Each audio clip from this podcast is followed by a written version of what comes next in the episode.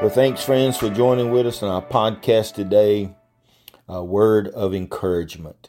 We're looking in Matthew chapter 6, verse 34, one day at a time. Surely that's an encouraging uh, promise to us that we only have one day at a time. The scripture says, Therefore, do not be weary about tomorrow, for tomorrow will worry about its own things.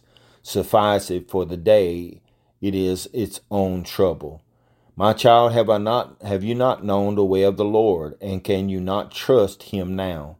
Nothing shall befall you but that which comes from his own hand. No one shall set upon you to hurt you, for your God has built around you a wall, a wall of fire.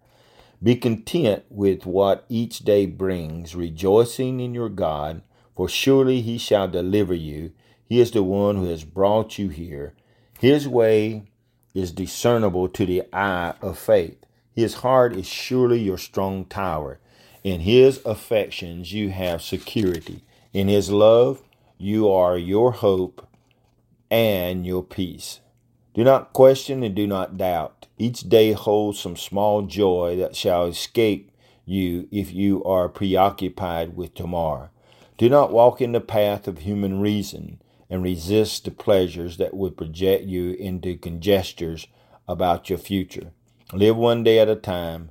Simply striving to bring joy to your Father's heart is enough to keep you occupied, for you know that He loves you and you will find your peace as you rest in Him.